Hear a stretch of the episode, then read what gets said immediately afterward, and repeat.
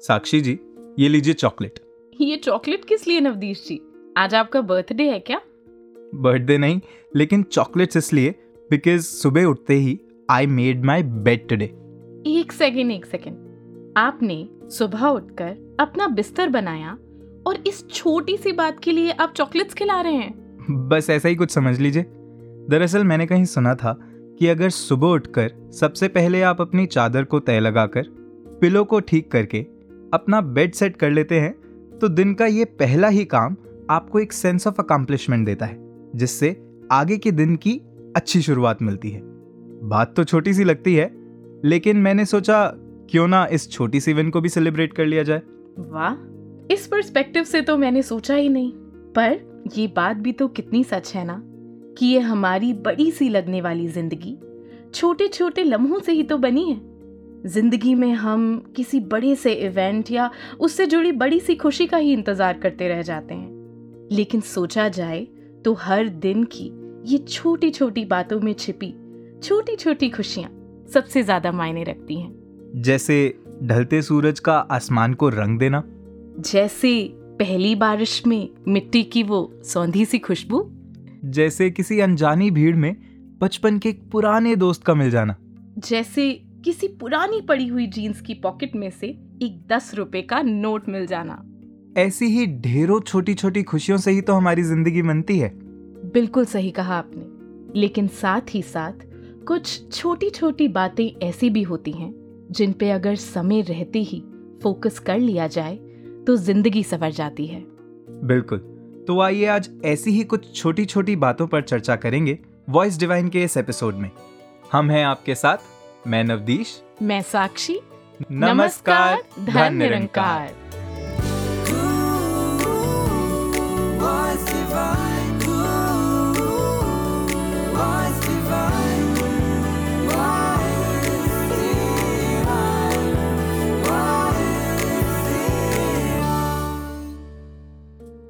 नवदीश जी मेरे मन में एक ख्याल आ रहा है कि कैसे छोटी सी माइन्यूट सी बातों का सबसे बड़ा कैरेक्टरिस्टिक यही होता है कि वो मोस्ट ऑफ़ द टाइम्स ना अननोटिस चली जाती हैं। पता ही नहीं चलता। But their impact is far more meaningful specially in the long run बिल्कुल साक्षी जी।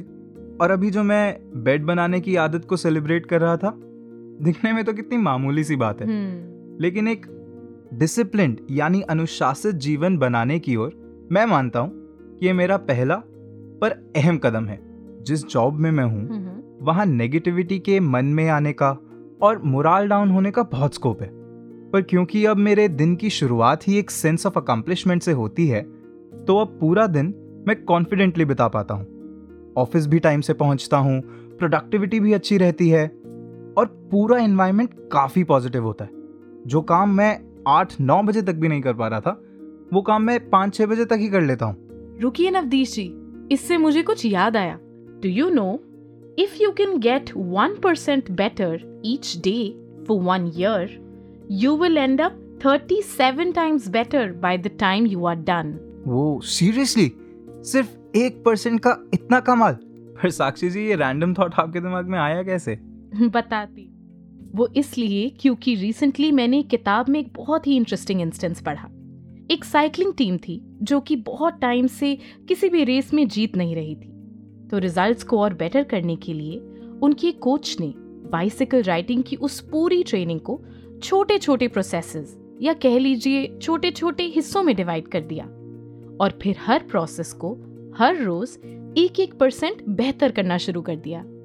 अच्छा और वो कैसे? जैसे बाइक की सीट्स को रीडिजाइन कर दिया। टायर्स पर एक ऐसा सब्सटेंस ढूंढकर अप्लाई किया कि उनकी ग्रिप और बेहतर हो जाए। यहाँ तक कि एक ऐसे डॉक्टर को हायर किया गया, जिसने हर प्लेयर को हाथ धोने की सही टेक्निक बताई, ताकि वो इन सर्दी जुकाम जैसी बीमारियों से भी बचे रहे। तो ऐसे ही बहुत छोटी छोटी चीज़ों पर फोकस करके इम्प्रूव करने का नतीजा ये रहा कि वो टीम जो आज तक एक भी रेस नहीं जीती थी, वो आने वाले सालों में कई ओलंपिक मेडल्स जीती और साथ ही साथ उन्होंने कई ओलंपिक और वर्ल्ड रिकॉर्ड्स तक बना दिए। तो जब मैंने ये इंस्टेंस पढ़ा बड़ी हैरानी हुई कि सिर्फ़ एक एक परसेंट की चेंज से इतना बड़ा रिज़ल्ट हम्म एक छोटी सी चीज़ का इतना बड़ा रिपल इफ़ेक्ट सही बात है। They must just be little things but usually they make all the difference between winning and losing और इस डिस्कशन को आगे बढ़ाने से पहले आइए सुनते हैं संपूर्ण अवतार बाणी का एक पावन शब्द। विच सूरत तेरी।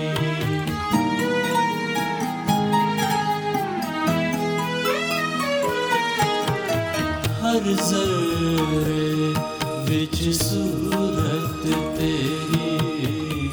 हर पत्ते ते तेरा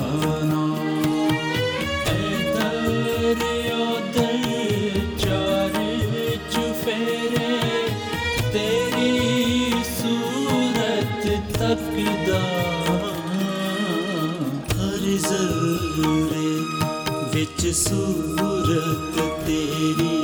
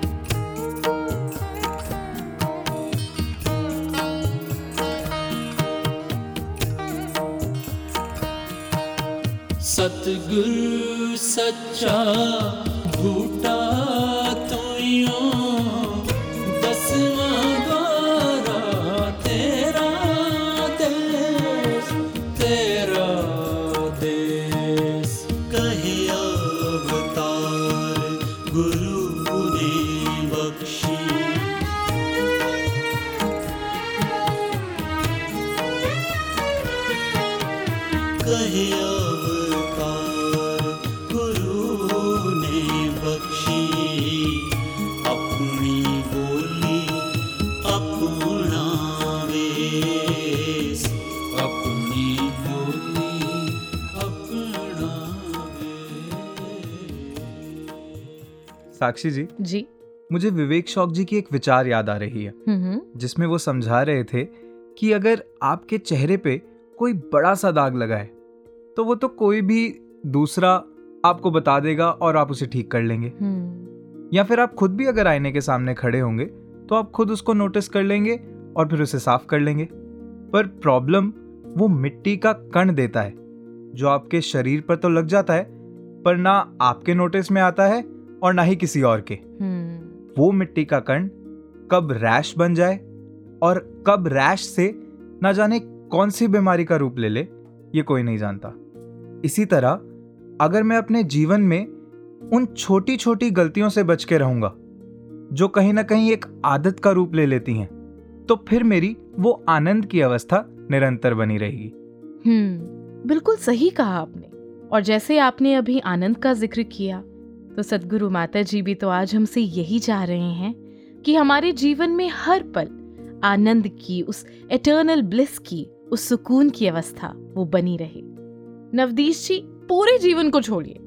क्योंकि आज हम यहाँ बैठे ही हैं तो चलिए अपने एक दिन को ही लेते हैं और उस एक दिन को एनालाइज करते हैं कि जनरली इन अ डे मुझे आनंद से दूर क्या करता है? हम्म, साक्षी जी जो मेरे जहन में सबसे पहला रीजन आ रहा है आनंद से दूर होने का वो ये कि जब कुछ मेरी सोच से अलग हो जाता है या मेरे प्लान के अकॉर्डिंग नहीं होता तो फिर वो मुझे आनंद से दूर कर देता है। एग्जैक्टली फॉर एग्ज़ाम्पल अगर मुझे ऑफ़िस जाने के लिए एक रास्ता पकड़ना है पर जब मैं उस रास्ते पर चलता हूँ तो मुझे पता चलता है कि ये रास्ता तो आगे बंद है। ओह। और मुझे दूसरा रास्ता लेना पड़ेगा। अब इस वक्त मेरे अंदर फ्रस्ट्रेशन भी है एंजाइटी भी है लेट होने का फियर भी है। हम्म तो आप इमेजिन कर ही सकते हैं कि मेरे आनंद की क्या ही अवस्था रही होगी। अच्छा अब ऑफ़िस पहुंचकर भी मैं लेट नहीं हूँ पर क्योंकि मेरी अवस्था अभी भी फ्रस्ट्रेशन और एंजाइटी वाली है तो मेरा पूरा दिन ही आनंद से दूर बीतता है। अब इस पूरे सिनेरियो में अगर देखा जाए तो कोई एक्चुअल प्रॉब्लम नहीं थी बल्कि मैंने ही अपने लिए इमेजिनरी प्रॉब्लम्स पहले क्रिएट की और फिर खुद ही अपनी परेशानी का कारण बन गया। बस क्योंकि टर्न ऑफ़ इवेंट्स मेरे प्लान के अकॉर्डिंग नहीं थे, इस वजह से मेरा पीस ऑफ़ माइंड डिस्टर्ब ही रहा। हम्म बिल्कुल सही कहा आपने।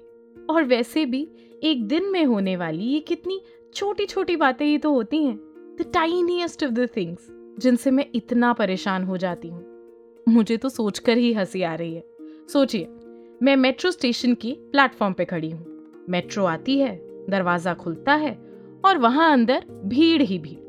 और यहाँ मैं आनंद से दूर। सुबह मम्मा ने कहा कि आज डिनर में आपकी फेवरेट डिश बनेगी। मैं घर आई और देखा कि बना था कुछ और या वहाँ खाने में नमक हुआ ज़्यादा और मैं आनंद से दूर ऐप पर कैब बुक करने लगी हूँ। एक बार कैंसिल हुई दो बार कैंसिल हुई और बस इतनी सी बात थी कि मैं आनंद से दूर। ये तो आई गेस हम सबकी लाइफ की कहानी है। वहाँ कुछ मेरे प्लान के अकॉर्डिंग नहीं हुआ और यहाँ मैं आनंद से दूर। पर साक्षी जी अगर इत्मीनान से सोचूं जी। तो हर चीज़ अपने सही समय पर ही होती है।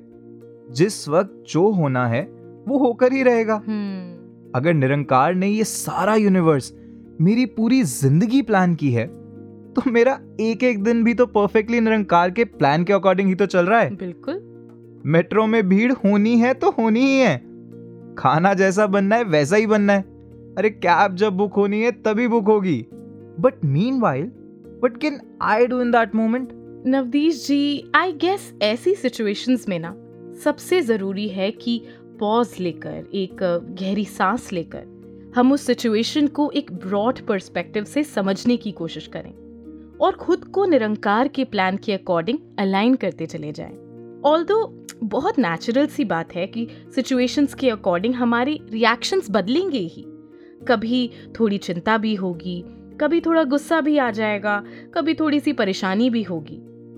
लेकिन ज़रूरी ये है कि उनमें ड्वेल ना करें। निरंकार की रजा को मानते हुए उससे आगे बढ़ पाएँ। अपने पीस से मैं डाइवर्ट तो हो जाऊँगी, पर वापस उस सुकून में मैं कितनी जल्दी आ पाती हूँ? This is what I need to work on वही बात है कि you cannot change the direction of the wind but you can definitely adjust the sails बस इतना ही करने से मुझे लगता है कि अ, मेरी वो आनंद की अवस्था बरकरार रह पाती है। हम्म और इस आनंद की अवस्था को बरकरार रखने की प्रेरणा मिलती है ऐसे संतों से जिन्होंने वो कर्म अपने जीवन में अपनाए। तो चलिए आज ऐसे ही एक महान संत आदरणीय भूपेंद्र दिलवर जी के अनमोल वचनों को सुनते हैं। अपने अगले segment present from the past में।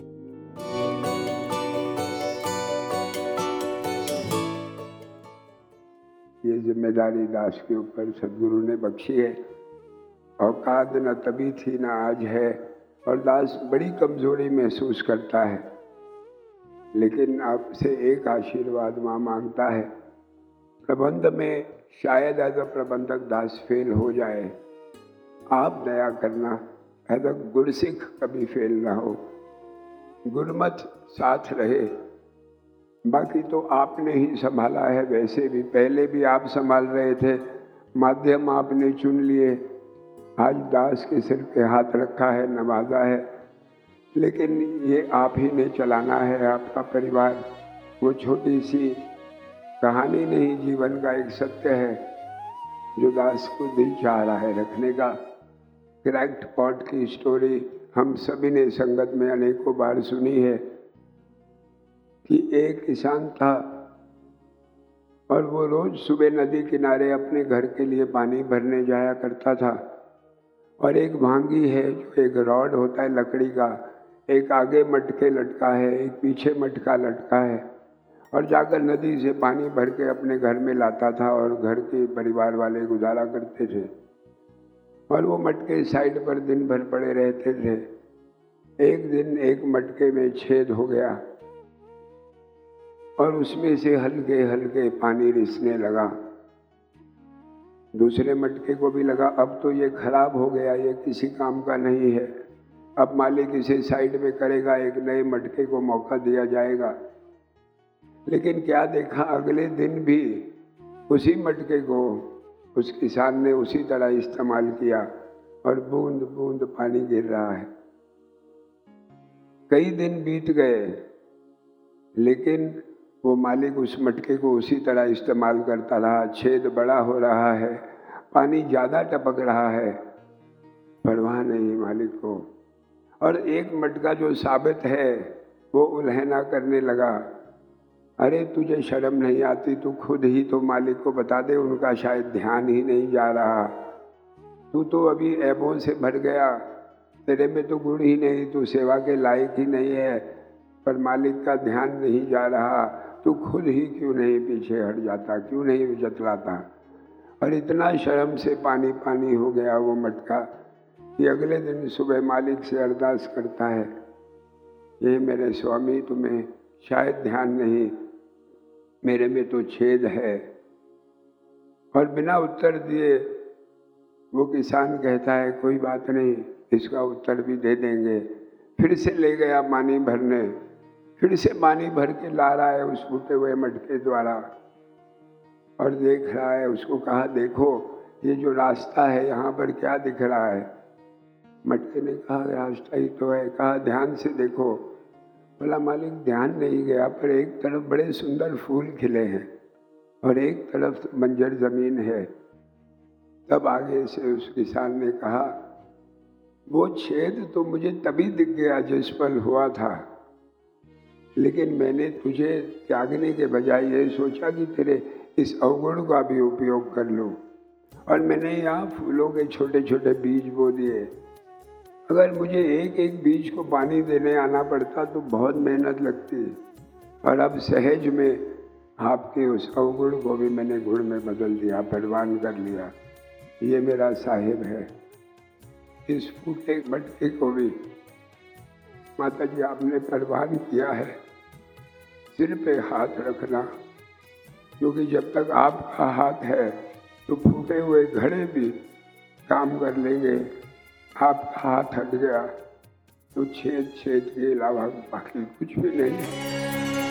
बंदगी निभ जाए, बस मेरी, मेरा जीवन हो शिक्षा तेरी। बंदगी निभ जाए, बस मेरी, मेरा जीवन हो शिक्षा जमाने से क्या लेना मुझको? फिर जमाने से क्या लेना मुझको? रीझ जाए जो मेरा नबी, बंदगी निभ जाए बस मेरी। मेरा जीवन हो शिक्षा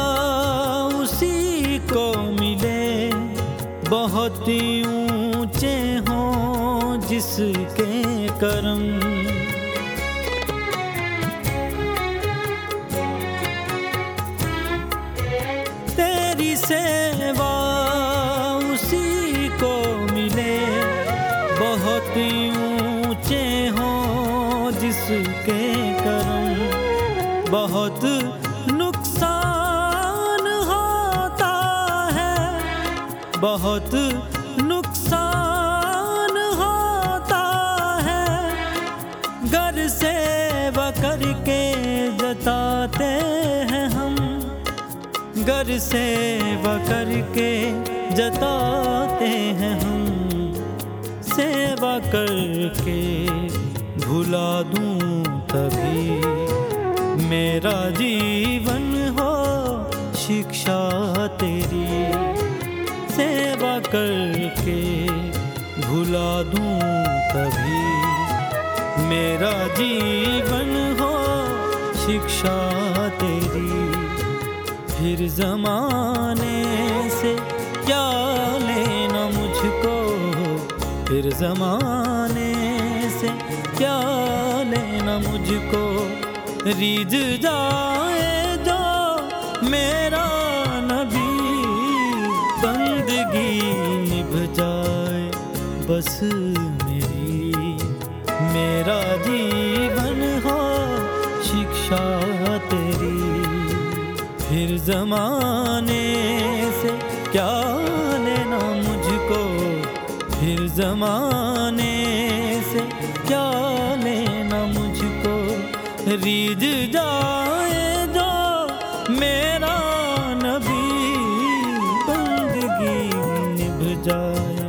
बस मेरी मेरा जीवन हो शिक्षा तेरी। साक्षी जी एक सवाल और मन में आ रहा है। क्या मेरा आनंद सिर्फ़ मुझ पे डिपेंड करता है? या मैं अपने आनंद को डिस्टर्ब करने का एक्सेस दूसरों को भी दे देता हूँ। हम्म, जैसे? जैसे मैं एक ग्रुप में बैठा हूँ और मान लीजिए कि मैंने किसी को प्यार से कुछ कहा। हम्म, पर सामने से मुझे उतने प्यार से रिस्पॉन्स नहीं मिला जितना मैंने एक्सपेक्ट किया था। हम्म, या फिर इतनी सी बात का बुरा मान जाना कि किसी ने मुझे अपनी डिनर पार्टी में इनवाइट नहीं किया। मैं तो यही समझती थी कि मैं इस ग्रुप की एक बहुत इंपॉर्टेंट मेंबर हूँ। क्या कुछ नहीं किया मैंने इन सब के लिए? और बस यूँ ही बेवजह मुझे एक प्लान से बाहर कर दिया। और फिर पता है नवदीश जी मन में क्या आता है? प्रिजम्पशंस तरह तरह की अजम्पशंस बिटरनेस मिसअंडरस्टैंडिंग्स और धीरे धीरे कब ये सब भावनाएँ नफरत में बदल जाती हैं, पता ही नहीं लगता। और नफरत करना ना आसान नहीं है। मैंने पर्सनली ये एक्सपीरियंस किया है कि किसी के लिए एक भी नेगेटिव इमोशन मन में कैरी करना, उस हेट्रेड को मन में जगह देना it actually feels so heavy on my heart और जब तक वो नेगेटिव फीलिंग्स रहती हैं एक अजीब सा भारीपन मन के किसी कोने में बसा रहता है।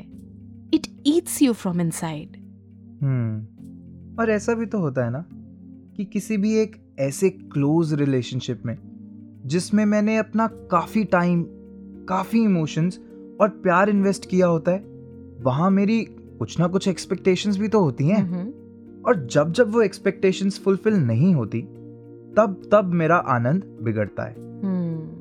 ऐसा लगता है कि कितना अनफेयर हुआ मेरे साथ।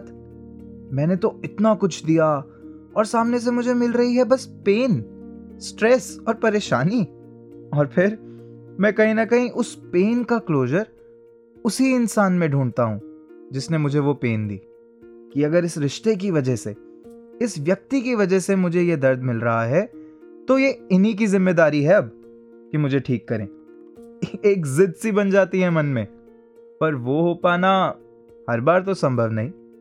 और मैं उस सिचुएशन से उस पेनफुल स्टेट ऑफ़ माइंड से मूव ऑन ही नहीं कर पाता।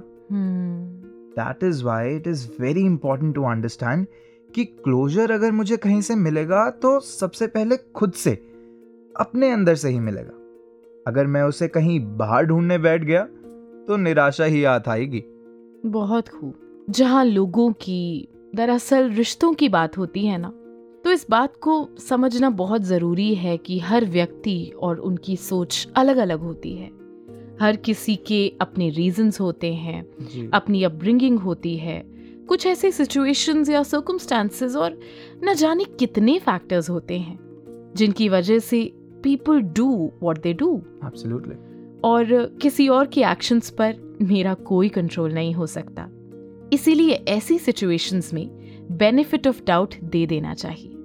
खुद को अगर उनकी जगह रख कर देखें तो बहुत बार समझ भी आ जाता है कि शायद जो उन्होंने किया वो उस वक्त उनके लिए बेस्ट अवेलेबल ऑप्शन था। Hmm. और Navdeesh ji you know what I have experienced is that love flows in circle you mean what goes around comes around exactly but not necessarily in the same form यानी ज़रूरी नहीं कि जहाँ मैंने जैसे प्यार दिया मुझे वो प्यार वहीं से, वैसे ही लौट कर वापस मिलेगा।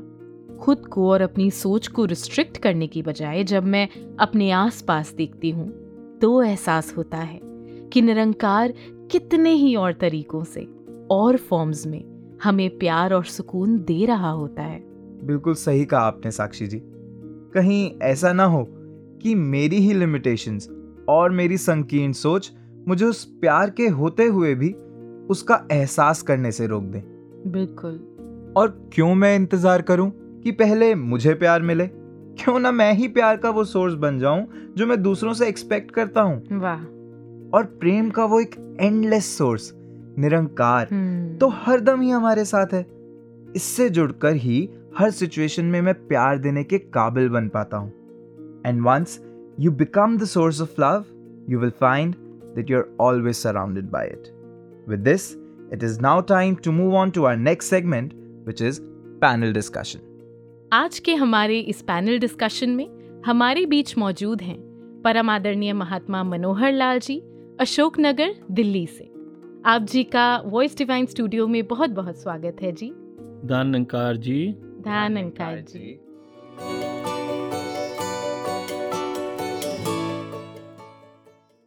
सबसे पहले तो हम आप जी से यही पूछना चाहेंगे कि जैसे आज हमारा थीम भी है कि कैसे छोटी छोटी बातें होती हैं हमारे स्वभाव में, जिन्हें अक्सर हम नज़रअंदाज कर देते हैं, लेकिन उनका प्रभाव बहुत ही गहरा होता है। तो इसी विषय पे आप कुछ रोशनी डालिए। साक्षी जी, बहुत अच्छा लगा यहाँ मुझे आने पर। छोटी छोटी बातें हम सबके जीवन में घटित होती हैं। जैसे मान लो झूठ बोला है। और झूठ बोला है तो कैसे बोला है कि बच्चे को बता दिया गया है कि फ़ोन आया है, मना कर दो। एक छोटा सा ये है झूठ कि मना कर दो। पर बच्चे द्वारा वो कर्म हो गया कि झूठ बोला गया। अब वो बच्चा समझता है कि शायद दुनिया में, संसार में, समाज में ऐसे ही चलना है। झूठ से ही सारा काम चलना है। फिर एक दो दिन में, तीन दिन में फिर दोबारा होता है, जब फ़ोन आता है तो हम एक रूटीन में कह देते हैं कि मना कर दो घर पे नहीं है क्योंकि एक आदत सी बन गई है। तो फिर वो मना करता है तो फिर झूठ बोल दिया जाता है। वो रूटीन में जब बार बार झूठ बोला जाता है वो झूठ जो कर्म बना वो अब संस्कार में आ गया। क्योंकि संस्कार में आ गया तो उसकी रूटीन बन गई। और वही झूठ जब जीवन में निरंतर हमारे पहले तो छोटे काम के लिए झूठ बोला फिर हमने टीचर से झूठ बोला फिर घर में माँ बाप से झूठ बोला परिवार से झूठ बोला, बच्चों से झूठ बोला, रिश्तेदारी में, मित्र में, दोस्तों में सबसे झूठ बोलना शुरू कर दिया। जाना कहाँ, बताना कहाँ, करना क्या, होना क्या, किया क्या, कर क्या रहे हैं? तो सब जगह जब झूठ हम संभालते हैं तो उसमें सबसे बड़ी दिक्कत आती है कि हमारा स्वभाव बन जाता है। और जब ये स्वभाव बन जाता है तो फिर वो बदलाव में नहीं आता। इसलिए हम कहते हैं कि हम अपना नाता ऐसे संगत के साथ, ऐसे लोगों के साथ, ऐसे रब्बी जनों के साथ जोड़ें जो हमारे जीवन में एक ऐसा बदलाव और निखार लाएँ कि हम अपने जीवन को एक सुंदर तरीके से, अच्छे तरीके से हम अपने जीवन पे निभा पाएँ। अंकल जी, आप जी ने कहा कि कैसे स्वभाव को बदलना बहुत ज़रूरी है। लेकिन मुझे लगता है कि कभी कभी यही परेशानी होती है। कहा जाता है कि ये तो मेरा स्वभाव है। भला मैं अपने स्वभाव को कैसे बदलूं? कि अगर कोई गुस्सा करता है अगर मेरी आदत है गुस्सा करना तो मैं बहुत आसानी से कह दूँगी कि जी मेरी तो नेचर ही ये है या मेरा कोई स्वभाव है चिड़चिड़ापन तो उस स्वभाव को कैसे बदला जाए? हम साक्षी जी अपने स्वभाव को हम खुद नहीं जान पाते। हमारे स्वभाव को सामने वाला जानता है कि ये किस नेचर का है हम्म, किस स्वभाव का है किस माहौल का है। अब वो जानता है क्योंकि हम अपनी कमज़ोरी को नहीं जानते। जिस दिन हम अपनी कमज़ोरी को जान लेंगे यही तो एक पर्दा है ईश्वर ने दिया हुआ है कि हमारी कमज़ोरी सामने वाला हमें एहसास कराता है कि भाई साहब आप यहाँ पर गलत हो पर हम मानने को तैयार नहीं। नहीं जी मैं तो गलत नहीं हूँ। हम्म, मेरा तो ये स्वभाव ही नहीं है मैं मानता ही नहीं। पर थोड़े दिन बाद हमें रियलाइज़ होता है कि वाकई मैं गलत था मेरा स्वभाव गलत था मेरा तरीका गलत था मेरा मिलने का तरीका गलत था मेरी बात करने का लहजा गलत था। तो वो जब हम उस तरीके से फिर धीरे धीरे धीरे धीरे क्यों? इतनी जल्दी स्वभाव नहीं बदलते, इतनी जल्दी चेंज नहीं आता। ज़िंदगी निकल जाती है, बचपन से बुढ़ापे तक यात्रा आ जाती है, पर स्वभाव नहीं बदलते। पर गुरु कृपा करे, ईश्वर कृपा करे तो ऐसा कौन सा काम है जो संभव नहीं है? अगर ठान लें, संभव है, कुसंगत से हमें संगत की तरफ़ आना है। जो नित प्रति जो हमारी दिनचर्या है जी। अगर हम घर से ये कह के चलेंगे कि मैंने आज सुबह से किसी को झूठ नहीं बोलना हो सकता है दिन में बीस झूठ बोलता हूँ आज दस बोलूँगा कल पाँच बोलूँगा फिर दो बोलूँगा फिर एक बोलूँगा फिर एक ऐसा भी दिन आ जाएगा कि आज मैंने झूठ नहीं बोलना। सत्य बोलना है। तो ये छोटी सी बात है जिस दिन हम अपने जीवन में चला देंगे कि हमने आज से ये काम नहीं करना। तो मेरी ज़िंदगी में तब्दीली संभव है और वो संभव क्यों है? क्योंकि आधार सतगुरु है आधार सत्संग है आधार जीवन में ज्ञान है तो फिर धीरे धीरे धीरे ज्ञान जो है असर करेगा और जब असर करेगा तो फिर रंग भी लाएगा फिर सामने नज़र भी आएगा फिर आपको सामने वाले बोलेंगे भाई साहब आप पहले वाले नहीं हैं अब आप बदल गए हैं। आपके जीवन में बड़ा बदलाव आ गया है। हम्म, तो ये छोटे छोटे नुस्खे हैं बेटा जब हम जीवन में चला लेंगे तो निश्चित हमारे जीवन में तब्दीली और बदलाव और ये स्वभाव ये संभव हो सकता है। Wow that was so inspiring और आई एम श्योर कि हमारे श्रोता भी इन सारी बातों से कितना कुछ सीख के अपने जीवन में इम्प्लीमेंट कर सकेंगे। थैंक यू सो मच जी। आप जी का बहुत बहुत शुक्राना। धन्यवाद आपकी पूरी टीम का सबका। मैं शुक्रिया अदा करता हूँ। धनकार जी। धन्यवाद जी। जो भी कोई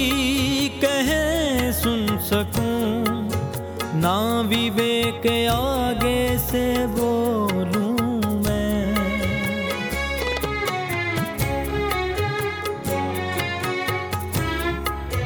जो भी कोई कहे सुन सकूँ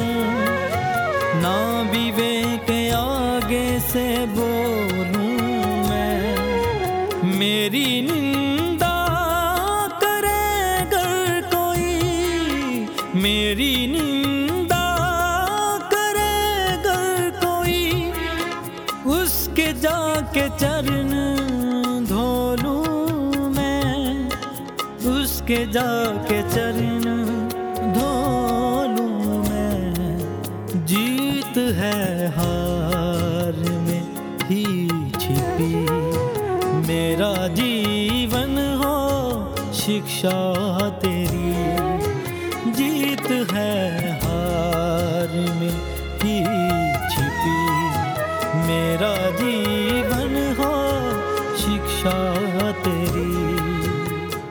जमाने से क्या लेना मुझको?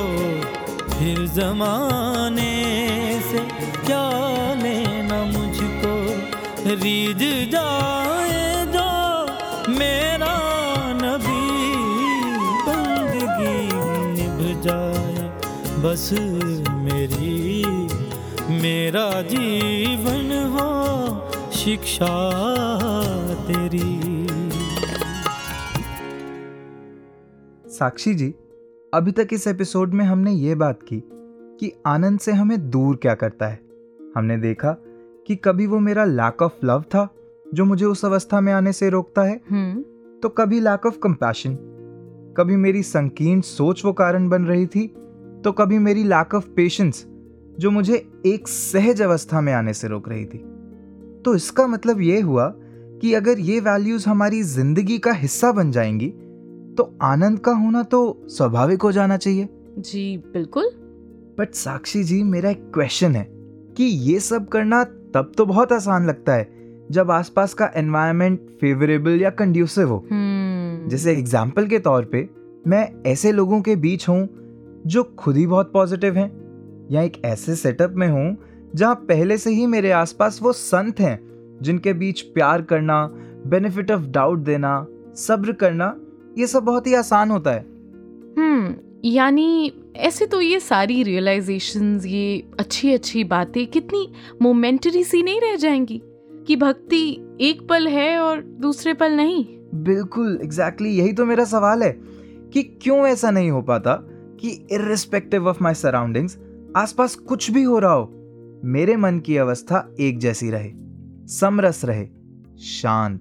How is this possible what is the solution to this Navdeesh ji चलिए एक बात बताइए कि क्या एक बार एक पेज लिख लेने से कोई अपने आप को राइटर कहला सकता है? Mm, नहीं मुझे तो ऐसा नहीं लगता। Exactly exactly. एक पेज लिख लेने से कोई लेखक नहीं बन जाता। एक मैराथन दौड़ लेने से कोई रनर नहीं बन जाता। एक दिन कोई इंस्ट्रूमेंट बजा लेने से कोई म्यूजिशियन नहीं बन जाता। ऐसे ही एक दिन निरंकार का एहसास कर लेने से मैं खुद को ब्रह्मज्ञानी नहीं कहला सकती। जब कोई कार्य बार बार लगातार किया जाता है एक लगन के साथ, तब जाकर कहीं वो मेरी आइडेंटिटी बन पाती है कि मैं एक राइटर हूँ या एक रनर हूँ या एक म्यूजिशियन हूँ या एक ब्रह्मज्ञानी हूँ। क्योंकि अब वो मेरे स्वभाव का ही हिस्सा बन गया है। वो मेरी आइडेंटिटी ही बन गई है। ऐसे ही हम अगर सोचें कि एक ब्रह्म ज्ञानी की अवस्था कैसी होती है? यही कि वो हर पल निरंकार के एहसास में होता है। हर पल प्यार उसके हृदय में बसा होता है। जी। जिनसे भी मिले इस एक निरंकार का रूप उनमें भी देख पाता है। हम्म। वो अपना हर पल निरंकार के प्रति समर्पित रहता है। गुरु की शिक्षाओं को दिल में बसाकर चलता है। वाह। तो जब मैं इन प्रैक्टिसेस को रिपीट करूँगी बार बार हर रोज। तो निरंकार के एहसास में रहना मेरा एक स्वभाव ही बन जाएगा। वो सभी गुण जिनका हम ज़िक्र कर रहे हैं वो अपने आप ही मेरे दिल में मेरी सबकॉन्शियस में बस जाएँगे। फिर भक्ति मेरे स्वभाव में आ जाएगी। और मुझे किसी स्पेशल किसी फेवरेबल या कंड्यूसिव एनवायरनमेंट की वेट नहीं करनी पड़ेगी। यानी मुझे एक्टिवली इस गोल की ओर कदम बढ़ाने हैं? जी बिल्कुल। मुझे बार बार हर सिचुएशन में, हर दिन, हर पल चूज़ करना है नंकार को, भक्ति को, ताकि ये प्रयास करते करते भक्ति बिल्कुल एफर्टलेस हो जाए, एकदम सहज। वाह तो नवदीश जी, इसी लड़ी में हम आगे बढ़ते हैं अपने अगले सेगमेंट की ओर, जब माना, तब जाना, जिसमें आज हमारे साथ जुड़ रहे हैं समदिशा जी कनाडा से।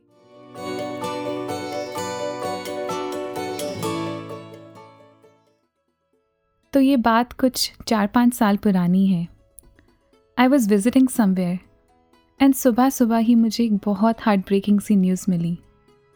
मन बहुत बेचैन हुआ and I was alone there तो आई थॉट कि let me just go back home अपने कंफर्ट जोन में जाकर I will plan and deal with the situation better एक कैब बुक कराई and I saw the total ride time was forty five minutes जैसे ही cab में बैठी और वही थॉट्स फिर से आने लगे तो इमोशंस को मैं कंट्रोल नहीं कर पाई और आँसू आँखों से बहने लग गए।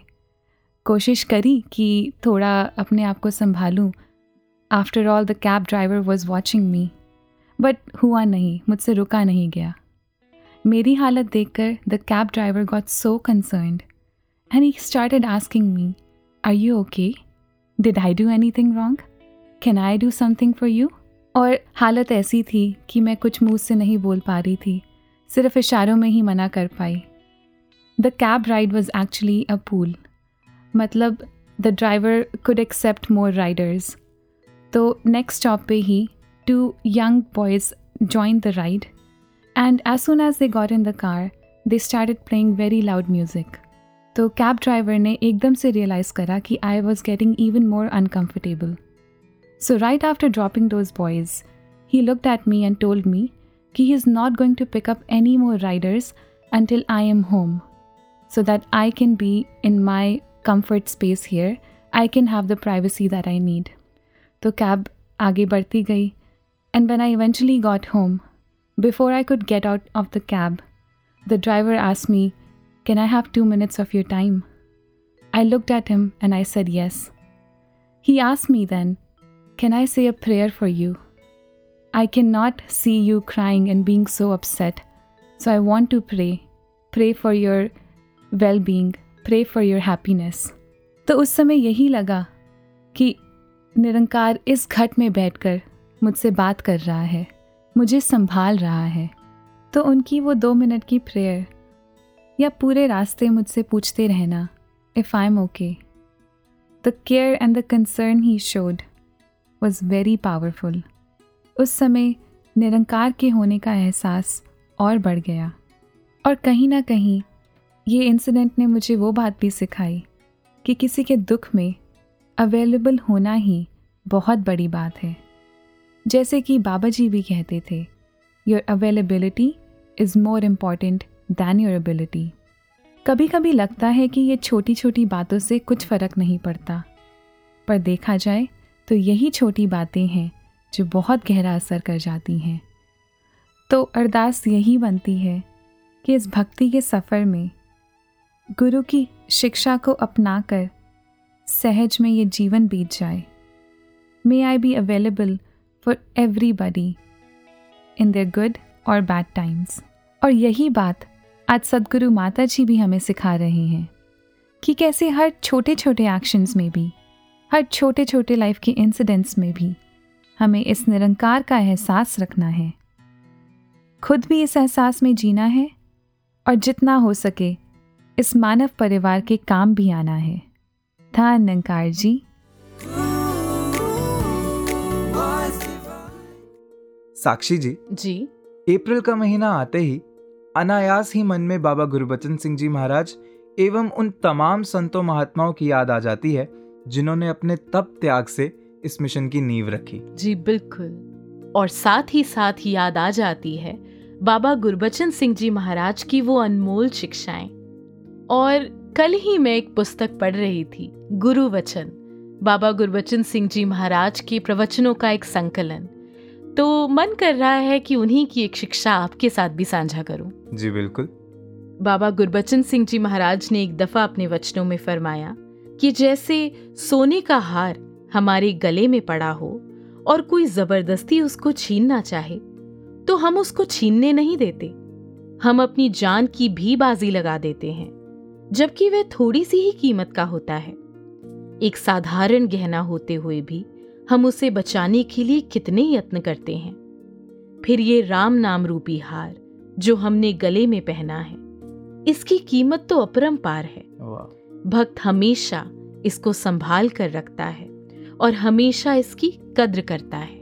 वाह, सदगुरु कैसे पहले ब्रह्म ज्ञान की दात हमारी झोली में डालते हैं और फिर इसकी कद्र करना और संभाल करना भी खुद ही सिखाते हैं। और साथ ही ये भी समझाते हैं, किसी भी फ़ील्ड में एक्सेल करो, किसी भी फ़ील्ड में तरक्की करो, पर जब तक मानवीय गुण इस जीवन में नहीं आ जाते, तब तक इस जीवन का असली उद्देश्य पूरा नहीं हो पाता।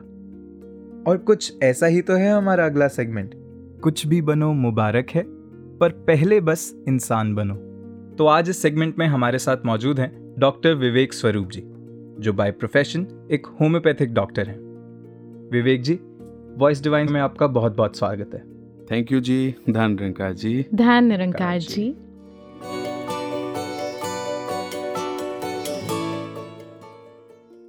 तो विवेक जी, सबसे पहले हम आपसे ये जानना चाहेंगे कि होम्योपैथी की इस फ़ील्ड में आपका इंटरेस्ट कैसे आया?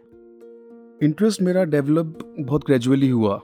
लाजपत नगर में Sant Nirankari homeopathic charitable dispensary है, जिसमें मेरे पापा डॉक्टर विजय कुमार जी 1980 से सदगुरु के आशीर्वाद से सेवा कर रहे हैं। मैं जब आठ नौ साल का था, पापा के पास डिस्पेंसरी में जाकर बैठने लगा और एक दो साल में पापा ने मुझे होम्योपैथिक मेडिसिन को डिस्पेंस करना सिखा दिया। अच्छा। और बस वहाँ से इंटरेस्ट जागा कि ये कर क्या रहे हैं। हम्म। शारीरिक रूप से परेशान जो पेशेंट्स उम्मीद ही हार चुके थे और ऐसी ऐसी बीमारियाँ थी जो एज सच इनक्योरेबल कही जाती हैं हम्म। उनका ट्रीटमेंट कर रहे थे और उनकी क्वालिटी ऑफ़ लाइफ भी इम्प्रूव हो रही थी।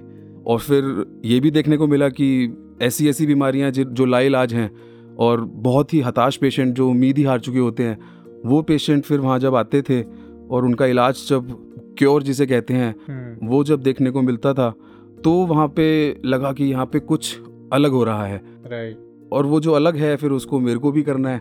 अब जब टेंथ में आया तो टेंथ में ये सोचा कि अब वहाँ पे वो क्योंकि फ़ील्ड सिलेक्शन का हमारे इंडियन सिस्टम ऑफ़ एजुकेशन में टाइम आता है तो अब क्या करना है? तो फिर दिमाग में वो एक इनर ट्यूशन जो होती है जिसको हम इंट्यूशन कहते हैं अंदर की आवाज़ वो उसने बोला कि नहीं होम्योपैथी ही करनी है। अच्छा। विवेक जी आप इतने समय से होम्योपैथी प्रैक्टिस कर रहे हैं। तो आज हमारे श्रोताओं को भी इस फ़ील्ड के बारे में कुछ बताइए। जब टेंथ में जैसे बताया कि वो साइंस की सिलेक्शन का टाइम आ गया तो अब जब साइंस पढ़नी थी तो फिर होम्योपैथिक साइंस का भी इंटरेस्ट डेवलप हुआ और किताबें उसकी घर पे ही अवेलेबल होती थी। राइट तो ऑर्गेनॉन ऑफ़ मेडिसिन एक किताब है जिसपे बेस्ड है होम्योपैथिक प्रैक्टिस अच्छा। कि homeopathy as a system of medicine कैसे प्रैक्टिस करनी है और इसके जितने भी रूल्स हैं वो सब कुछ उसमें मैंशनड है। हम्म, तो जब उसे पढ़ना शुरू किया उस किताब का जो डिज़ाइन है वो तीन पार्ट्स में डिवाइडेड है। पहला part is introduction second part is aphorisms जो कि 294 एफोरिज्म्स हैं उसके फिफ्थ एडिशन में और उसका जो लास्ट पार्ट है वो अपेंडिक्स है। तो इसमें जो बीच वाला पार्ट है एफोरिज्म्स उसमें बड़ी सारी स्टेटमेंट्स हैं अराउंड 294 स्टेटमेंट्स जैसे जैसे मैंने बताया। तो उन 294 स्टेटमेंट्स में नाइन्थ जो एफोरिज्म है उसका वो उसको मैं एज इट इज़ कोट करना चाहूँगा। कि in healthy condition of a man the spiritual vital force autocracy the dynamis that animates the material body in brackets organism rules with unbounded sway and retains all the parts of the organism in admirable harmonious vital operation as regards both sensations and functions so that this is the interesting part जो मेरे को बहुत intrigue करता था so that uh indwelling reason gifted mind can freely employ this living healthy instrument for the higher purpose of our existence तो जो ये higher purpose of existence की जो बात थी वो सिर्फ़ स्पिरिचुअलिटी में ही सुनी जाती है। वरना तो सब जगह तो दुनिया में देखा जाता है कि सब माया के पीछे ही दौड़ है और शरीर का जन्म है इसकी कोई विशेषता क्या है वो कोई सोच ही नहीं पा रहा इस मायावी दुनिया में। जी। तो वो जो एक पार्ट जिसने मेरे को मेरे इस कनेक्शन को होम्योपैथी के साथ डीपन भी किया और प्रोफाउंड भी किया और स्ट्रॉन्ग भी किया। And gradually this is how my journey began beautiful that's so inspiring Vivek ji अक्सर हम सुनते हैं ये शायद एक मिथ कह लें या एक टबू कह लें कि होम्योपैथी एक स्लो प्रोसेस है। It's a very slow process तो क्योंकि आज आप हमारे बीच में हैं तो आप ही हमें बताइए is it true Sakshi ji इसका एक्चुअली जो मेरा अपना जो वर्जन है वो ये है कि होम्योपैथी की हीलिंग को हमको स्लो और फास्ट के दायरे से थोड़ा अलग हटके पर्सपेक्टिव से देखना पड़ेगा। अच्छा। कि नेचर की ना एक अपनी स्पीड होती है। हम्म। जब मेरा जन्म हुआ 87 से आज तक एक प्रोसेस के थ्रू मैं यहाँ तक इतना बड़ा हुआ हूँ। शरीर की जो आज बनावट है वो एक प्रोसेस के थ्रू आई है और वो एक नेचर की अपनी स्पीड है। ऐसे ही बीमारी भी एकदम से नहीं आती है। उसका भी एक अपना प्रोसेस होता है। Right. और जैसा पहले मैंने बताया कि जो है नाइन्थ एफोरिज्म में कि जब भी कोई डिसहारमोनी होती है या हारमोनियस जो फ्लो है वो डिरेंज होता है वाइटल फोर्स का तो डिज़ीज़ पैदा होता है। तो एक बहुत वो स्लो प्रोसेस है उसे बोलने में तो वो ऐसे ही बोला जा रहा है लेकिन वो बहुत स्लो प्रोसेस है। वो स्लो भी नहीं ग्रेजुअल प्रोसेस है। तो जब बीमारी एक ग्रेजुअल तरीके से आ रही है अपना मैनिफेस्टेशन कर रही है तो उसकी हीलिंग भी उसी ग्रेजुअल प्रोसेस से ही होगी। तो अब अगर मैं चाहता हूँ कि उसको फास्ट हो तो कई बार हमारे पास अपने केसेस में मैं अपनी प्रैक्टिस में देखता हूँ या बचपन से भी पापा के पास भी देखा कि मेडिसिन मुँह में गई है और पेशेंट स्टार्ट्स फीलिंग बेटर वो वहाँ पे बोल के जाते हैं कि sir I am feeling better तो ऐसा भी देखने को मिलता है कि वो बहुत फास्ट है। लेकिन ठीक तो वो तब भी अपनी ग्रेजुअल एक नेचुरल स्पीड से ही होगा जिसे हम नेचर की स्पीड कह लें या गॉड स्पीड कह लें। So this is how it works so doctor आप इतने टाइम से होम्योपैथी मेडिसिन प्रैक्टिस कर रहे हैं। कोई एक ऐसी इंट्रीगिंग सी लर्निंग जो आपको लगता है कि ये तो शेयर करनी ही चाहिए हमारे लिसनर्स के साथ वो प्लीज़ कुछ शेयर कीजिए।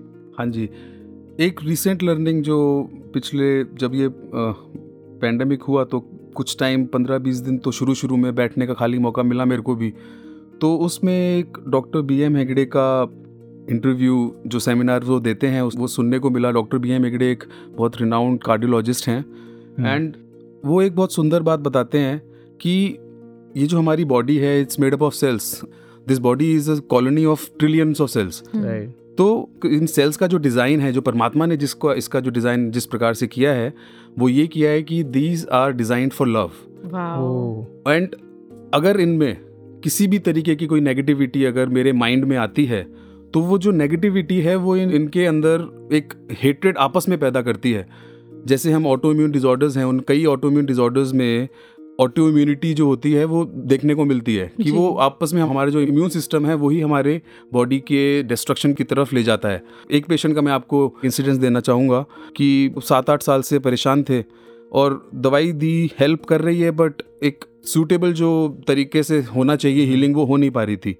तो उनसे जब बात की उनसे पता लगा कि सात आठ साल पहले कोई बात हुई थी किसी से और उस इंसान के प्रति इतनी हेट्रेड उनके मन में पैदा हो गई कि उसके कुछ समय बाद से ही उनके शरीर में वो सिम्टम्स कुछ पैदा होने शुरू हो गए। अब जब ये चीज़ पता लगी और इसके बेसिस पे दास ने दवाई भी दी तो निरंकार की कृपा से दास ने उनको एक विनती भी की कि आप उस हेट्रेड को ख़त्म करो उस इंसान के प्रति। तो बहुत जल्दी ठीक हो जाओगे। हम्म। और विश्वास मानिएगा वो बहुत जल्दी उनके अंदर रिकवरी का जो एक मोड था ना वो स्टार्ट हो गया and she is much better now वाह। और आज सदगुरु भी तो हमें इन्हीं शिक्षाओं की तरफ़ अग्रसर कर रहे हैं ना कि कैसे प्यार हमारे जीवन में बने और कैसे वो सिमरन की शक्ति के तु ही तु ही निरंकार करो ते पल पल एनु याद करो। हम्म। इस अमृत नु रज रज पियो तन सौखा दिल शाद करो। जी। तो जाते जाते हमारे लिसनर्स को कुछ एक ऐसा मैसेज जो आप देना चाहेंगे? मैं यही सजेस्ट करना चाहूँगा कि जो भी फ़ील्ड में जाएँ जिस भी फ़ील्ड को चुने और ख़ास तौर पे ये जो मेडिकल फ़ील्ड है ये तो फ़ील्ड ही कंपैशन की है। तो सदगुरु की जो सिखलाइयाँ हैं वो मेरे जीवन में बहुत ज़रूरी है इनकलकेट होना। हम्म। और वो जो इंसानियत का पाठ कि जो भी बनो मुबारक है पर पहले इंसान बनो तो वो इंसानियत वाला पार्ट ज़रूर मेरे ज़िंदगी में रिफ्लेक्ट करना चाहिए। बहुत खूब। Thank you so much doctor Vivek ji आप जी का बहुत बहुत धन्यवाद कि आप वॉइस डिवाइन स्टूडियो में आए अपना कीमती समय निकाल कर और इतना वैल्यूएबल एक्सपीरियंस आपने हमारे साथ शेयर किए। थैंक यू जी धान निरंकार जी। धान निरंकार जी। नवदीश जी क्या आपको याद है कि 13 मार्च को सदगुरु माता सुदीक्षा जी महाराज के जन्मदिन पर अपने वचनों में हुजूर ने गिफ्ट से रिलेटेड एक बात कही थी। हाँ हाँ बिल्कुल। कौन भूल सकता है वो बात? सदगुरु माता जी ने फरमाया था हम सबके हिस्से ये जो ब्रह्म ज्ञान रूपी दात आई है ये निरंकार का एहसास आया है। यही अरदास है कि सेवा सिमरन सत्संग में हम हर पल इस निरंकार के एहसास में रहें। जी बिल्कुल यही। मैंने जब हुजूर के इन वचनों को सुना तो एहसास हुआ कि ये गिफ्ट तो बहुत ही स्पेशल हुआ करता है ना? यूँ ही कोई भी चीज़ किसी को उठाकर गिफ्ट नहीं की जा सकती क्योंकि गिफ्ट तो कुछ खास होता है कुछ वैल्यूएबल उस दिन मुझे यूँ लगा जैसे सदगुरु माता जी एक इशारा दे रहे हैं कि ये है आप सबका गिफ्ट आप सबकी ज़िंदगी का सबसे बड़ा सबसे अनमोल तोहफा। ये निरंकार और उसी गिफ्ट के साथ ही उन्होंने हमें हमारा गोल भी समझा दिया। हमारा लक्ष्य जो है इस निरंकार से एक होना। इस निरंकार के एहसास में हर पल बिताना। हम्म। इस परम आनंद को हर पल महसूस कर पाना। वाह। और आज भी हमने देखा ना कि जिन्हें हम छोटी छोटी बातें समझकर इग्नोर कर जाते थे असल में वही बातें इस गोल तक पहुँचने का रास्ता है। हम्म। इस जर्नी के स्टेप्स हैं। ज़रूरी यही है कि समय रहते इस रास्ते को पहचान लिया जाए। कहीं रास्ते को ही मैं मंजिल ना समझ बैठूं। वाह तो नवदीश जी, चलिए आइए। सदगुरु माता जी से हम यही अरदास करते हैं कि आप जी के दिए इस अनमोल गिफ्ट की कदर हम कर पाए। ज़िंदगी के हर छोटे बड़े पहलू में आप जी की कृपा का एहसास कर पाए। तो इसी अरदास के साथ जोड़े चलते हैं अपने श्रोताओं को रहमतों के स्रोत के साथ सदगुरु संदेश के साथ। और इसी के साथ आप हमें दीजिए इजाज़त। नमस्कार धन निरंकार।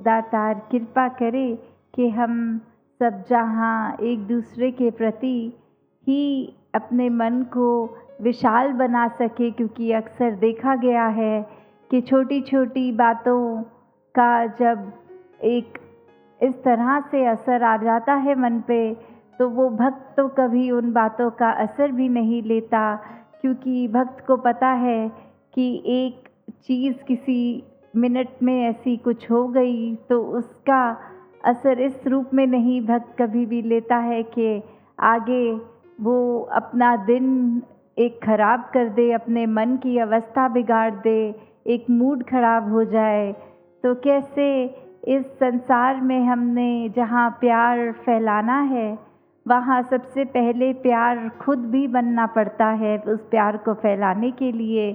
नहीं तो वो पॉसिबल ही नहीं कि हम अब प्यार किसी और तक पहुँचाए, जैसे एक मोमबत्ती का उदाहरण ले। अगर वो मोमबत्ती जली हुई है, उसमें वो आग है, लौ है तो ही किसी बुझी हुई मोमबत्ती को वो मोमबत्ती जला सकती है। कभी भी कोई बुझी हुई मोमबत्ती किसी दूसरी मोमबत्ती को नहीं जला सकती। तो जहाँ ब्रह्म ज्ञान की दात भी एक प्राप्त करके अपना जहाँ मुख उज्जवल कर चुके हैं, वहीं ये संसार के लिए भी हमने अपना मुख उज्जवल करके आगे भी वो परोपकार हर एक पे हो जाए। तेरा एहसास रहे, तुझ पे विश्वास रहे। तेरा एहसास रहे, तुझ पे विश्वास रहे। जाने कैसे कहा किस मोड़ पे क्या हो।